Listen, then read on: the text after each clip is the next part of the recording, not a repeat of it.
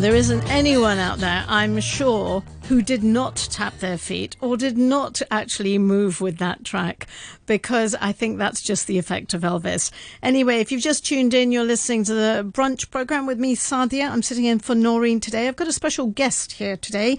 And uh, if you were a regular listener to 123 show when I was doing it, um, you would have listened to Jayang Jhaveri and his um, amazing JJ's music box, where he pulled out some amazing, amazing artists.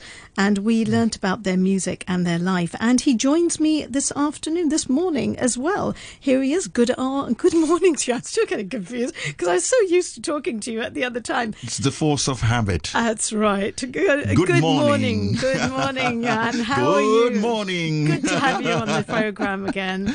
Yes, yes. I mean, I almost, um, when you said good morning, it reminded me about. Uh, of that famous line with Robin Williams in Good Morning Oh, yeah, Vietnam. yeah. And this is the kind of music you would have played. Uh, Oh, I Right know. then. It's amazing music. And I think, you know, while that track was on, we were both actually jiggling in our Oh, chairs. yes. So you can't help yes, it. yes, you can't. You So, can't. so, I mean, an amazing man. And I was just looking at some information about him. And supposedly, not only is he obviously known for his music and he's got so many followers, but there are just in the USA alone, there are 35,000 impersonators of Elvis Presley, which just shows you that his music and his persona, everything lives on. Really, oh, it does. absolutely, absolutely. I mean, he's one of the most copied and impersonated artists of all time.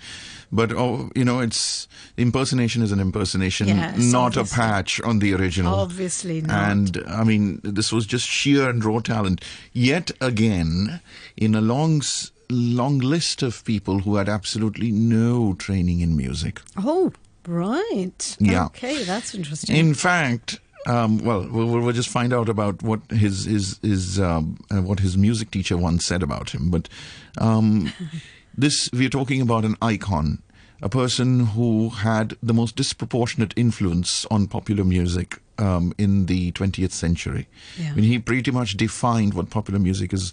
I mean, the Beatles and everybody else that came after him just took on him. I mean, you know, they they, they took that and they took it to uh, uh, they they moved it forward. They started where he left off. yes, absolutely. And um, you know, obviously, in his earlier years, he was considered a very controversial figure.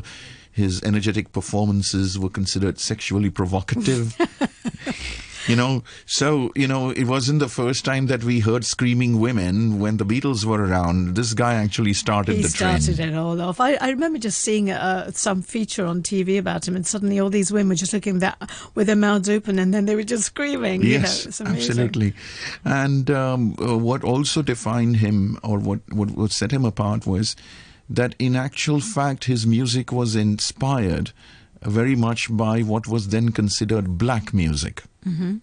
And which was not played very uh, widely on radio stations in the 50s. Obviously, you know, segregation and all of that played a big role in this.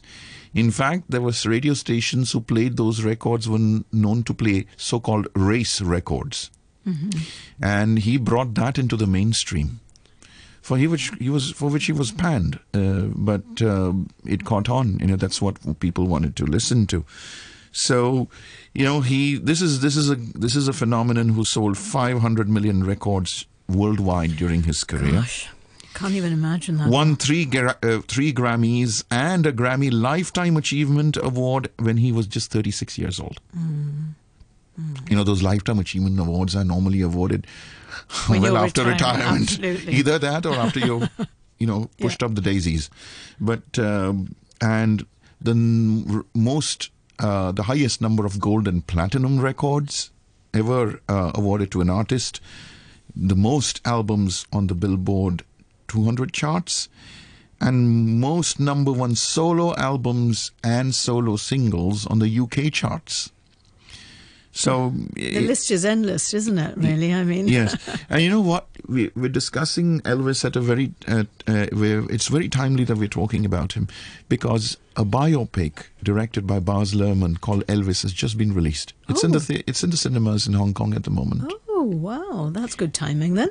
Um, and um, yeah, and um, this film, ever since it was released, I think in June, May or June this year, has grossed nearly two hundred and seventy million dollars worldwide, against a budget of eighty six million dollars.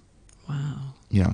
Um, it's obviously well made. It's interesting. This film, I was reading about the film. I, I wanted to go and watch it, but uh, there wasn't a show last night. Um, so I might catch it in the next couple of days, and I highly recommend it. Yes, and that should be on for a while in Hong Kong. Yeah, think? Another week or so? hopefully. Yeah. Oh, uh, hopefully, hopefully, if Wow, um, if things catch on. catch. Absolutely. Yes. Um, apparently, this film is um, narrated. I mean, uh, has been has been made as if it was his manager, Colonel Tom Parker, narrating this, or th- at least flash um, in a flashback when Tom Parker was on his deathbed. Oh, okay. And Tom Parker was a larger than life figure in Elvis's career, and we shall we shall hear about him. Um, today, I'd like to actually talk a little bit more about his early life. I mean, his later life, we all kind of people know what had what had actually happened and his untimely death at the age of 42 and you know graceland his mansion uh, and so on and so forth but what stands out to me is how this guy um, progressed through his early years and faced rejection after rejection um, and setback after setback and yet He carried on. he carried on. That's what stands out. And um, uh, so mm, he um, was born in a town called, if I get this pronunciation right, Tupelo in Mississippi to very poor parents. Um, and um, had a close bond with both parents, uh, particularly his mother, but um, none of them was really musically inclined. So his first influences in music were at the local church. So it was gospel music that got him, and uh, um, he was a very average school kid, considered a bit of a loner in school. He was often bullied, and uh, on his eleventh birthday, he got a guitar as a present, and picked up um playing the guitar uh, because of lessons from his parish pastor. And you know would go to take his guitar to school and sing at lunchtime and was made fun of because he used to sing hillbilly songs you know? Um, and uh, but what happened was that one of his classmates was the brother of um, uh, a local radio station host so he got introduced to this guy, and apparently he had his first radio broadcast then. He was- And he was rather a case of nerves. That's a very young age. then, Yes, isn't yes, yes, yes. And in time, his family moved to Memphis, Tennessee, and you know Memphis is like the cultural That hub and it. music hub of jazz and, and country music. And um, at his new high school, get this, his music his music teacher actually said that he had no aptitude for music. Oh my goodness. So to prove her wrong, he brings his guitar to school the next day mm-hmm. and he sings and she has to take her words back. And she he said that, you know, well, I do have aptitude for music, but it's just that you don't appreciate what I'm singing. And she says, You're right. That's that's Yeah. quite something, isn't it? He knew himself, though. I mean, there was some intrinsic thing inside him, which mm. Absolutely. Yeah. And so, as he, uh, during this period, he was very influenced by country and so-called black music, listening to stations that, as I said, played race records. And um, he was inspired by black singers such as Arthur Crudup and Rufus Thomas. And um, apparently, B.B. King later said that he knew Elvis before he became the Elvis. Um, and in 1953, he cut his first private record in Memphis. So in those days, apparently, uh, I, I remember a recording um, executive once telling me that just as you had these uh, photo booths that you see around MTR stations here, yes, you had these record Record- booths. you could play. You paid, and you went in and you cut your own acetate disc. I think they should bring those back. Actually, Ah, yes. how classic would that be? yes, yes, yes, yes. So, um, yeah, imagine all these That- MTR That's stations. quite an advanced thing to have at that stage, isn't it? I mean, that's Yeah. way back then, isn't yeah, it? Yeah, it, it, it wasn't cheap. Wow. But but people did it. So he thought he wanted to cut a record as a birthday gift to his mother. Right. So he cut his first um, uh, first records, and um you know he then cut a couple of more, but and issued some more records, but there was they were not really successful. Um, and he had auditions, but he failed them. I mean, people would just say, "Nah, you know, this this kid doesn't do it." Meanwhile, what happens was the guy who was running those record booths started a company called Sun Records. And he was looking for a white singer who could popularize black music because black music had a lot of uh, call tho- those days. I mean, they must have done some audience surveys and Yeah, um, yeah. figured out that this is Is something that working, be yes. working. And um, Sam knew Presley from his first uh, acetate records, obviously, as we saw. So he asked him to record a few songs. And at that recording session, which was a marathon session where Presley recorded song after song, it did not quite work out. But as they were packing up, Presley and his band started singing something. Mm-hmm. And it was an old lament. But Presley did a very energized rendition of this. I mean, this was just, you know, what the hell, nothing's worked out, so let, let- you know, I'm just going to sing something. And Sam says, hang on a second. We're going to do that and we're going to record this.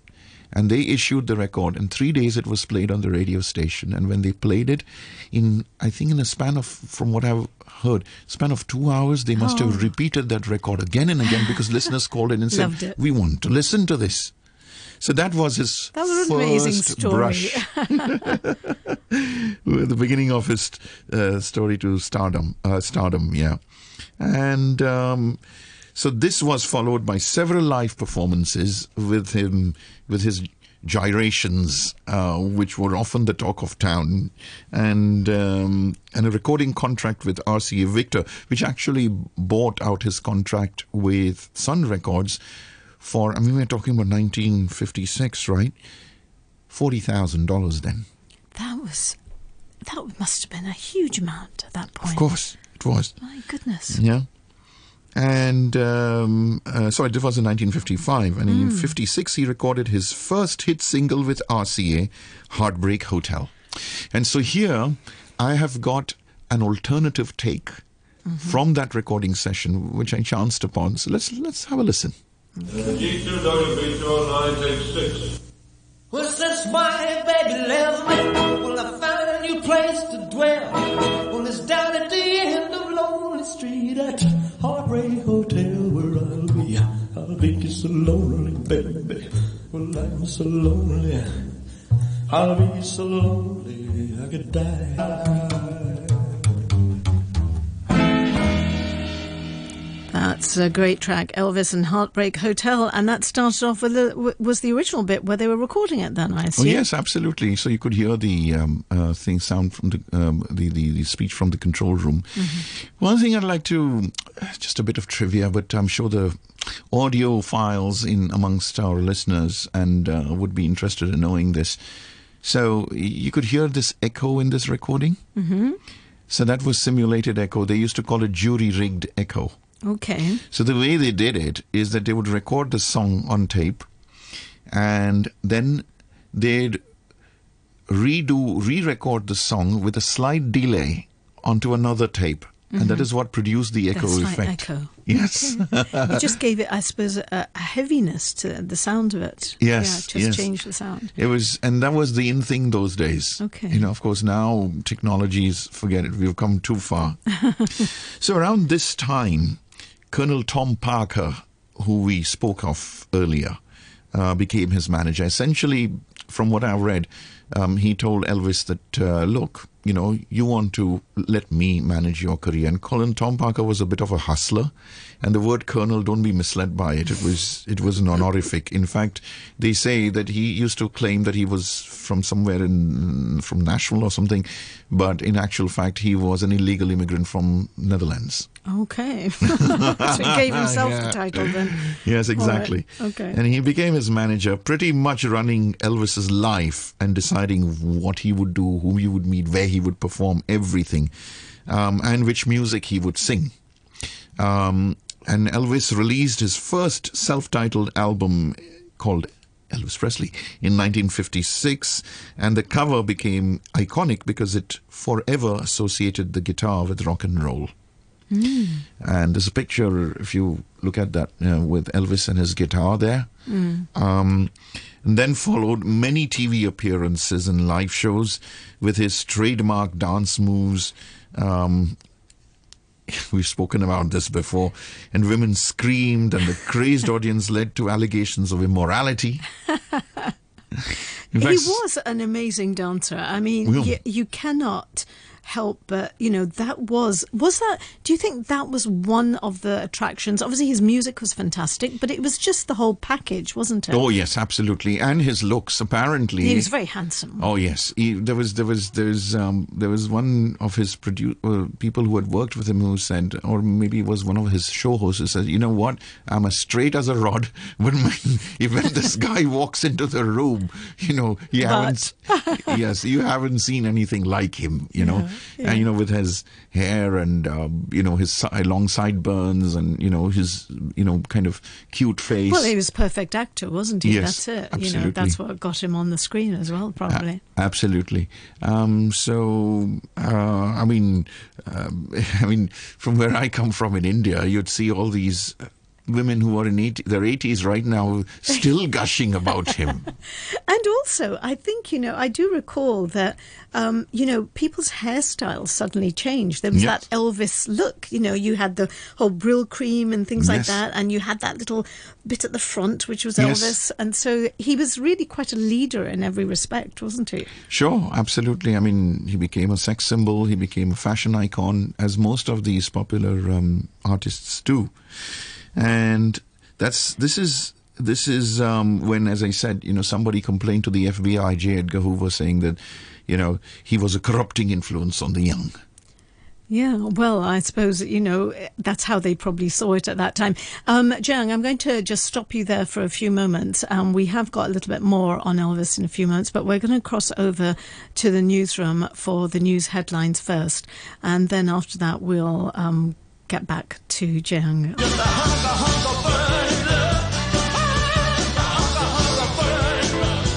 That's Elvis Presley and Burning Love from 1972. A quick shout out to Neeti Patel, who listens in, who's listening to the show in Bangalore. She's a follower of JJ's Music Box.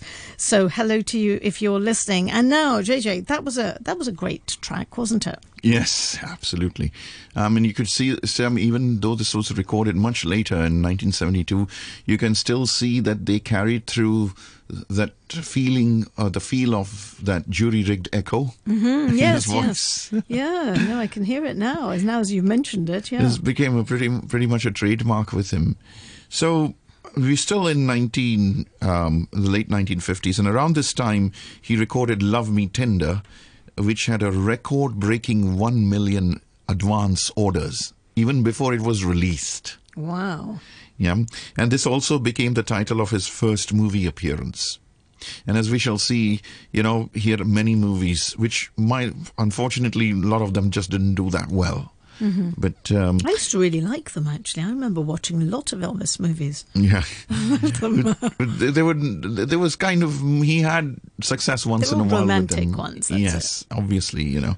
Um, so from sixty, from fifty-eight to sixty, he was drafted in the army. And during that, he lost his mother, whom uh, to whom he, whom he was very close to, and that it is said that he was never the same again after that. Um, it was during this time that he also experienced the joys of amphetamine. Trouble. Yes, trouble, big trouble, which unfortunately became the beginning of addiction to drugs that marked the rest of his career and also contributed to his premature end. It's very sad. Yeah. From 1960 to 68, he was fully engrossed in films. In fact, there was very little music that he did, and what he did was not that noteworthy. And, you know, he, there was a decline in his um, music career at that time. Also, a lot of people kind of blame it on the British, in, so-called British invasion. And uh, let's face it, the Beatles did change Yeah, suddenly the attention was diverted then. Yeah, and they did change. They had an impact on musical style. So they started where he left off. I mean, if you listen to the early hits of the Beatles, it's they're almost you know. And he used to admire them. In fact, even later, apparently, he used to sing their songs on stage. And um, um, they had even met uh, when the Beatles were touring uh, America. So, um, and this is where um, um, basically it was Tom Parker who pushed him in films. you know, as you know, out there, you know, your manager decides everything. Um, his music career had been flagging until late 1968 when he had a comeback TV appearance that put him back on the map. Okay. So it was a recorded show which was aired um, in early December 1968, and again, you know, it had a huge audience viewership, um, and uh, he was back again. Um, and it is at this time that he got international fame as well, performing in Europe and other regions. And unfortunately, he just um, this this and you know what it what is it with stars and the, the planet Venus. No, they don't have much luck with these things, do they? Yes, yes. And so that had an impact on his marriage, Okay. uh, which broke down in 72. And in 73 saw the first ever concert to be televised live around the world called Aloha from Hawaii. I mean, he performed live in that in that show uh, in, in, in Hawaii. And it was televised to countries uh, like Japan, South Korea, Thailand, the Philippines. Wow, that's Yeah, pretty and- mega at that time, isn't yes, it? Yes, and then later uh, he, I think he did this concert. It was like a three-day gig, and um, uh, they televised the second and the third day, and the third day was then televised to Europe. It was big. It was big, and mind you, um, that concert. Um, I remember receiving a double album of that concert when I had just turned 10 as a birthday gift. Um, and uh, it was um, my first introduction to Elvis. Wow. Great place to. Absolutely. yeah, I mean, um, even at that age, um, I remember it was in Antwerp. I was in Antwerp, Belgium, and it was quite fascinating uh, um, introduction to his music. And did you time. like it as soon as you heard it at the age of Oh 10? yes, of course. Who You wouldn't? can't help but- that's you, right. Who wouldn't? You know. I mean, I still remember the opening of that album, which was strains from Richard Strauss's "Also sprach Zarathustra," and then he sings "CC Rider," and you know the crowd going absolutely bonkers. wild.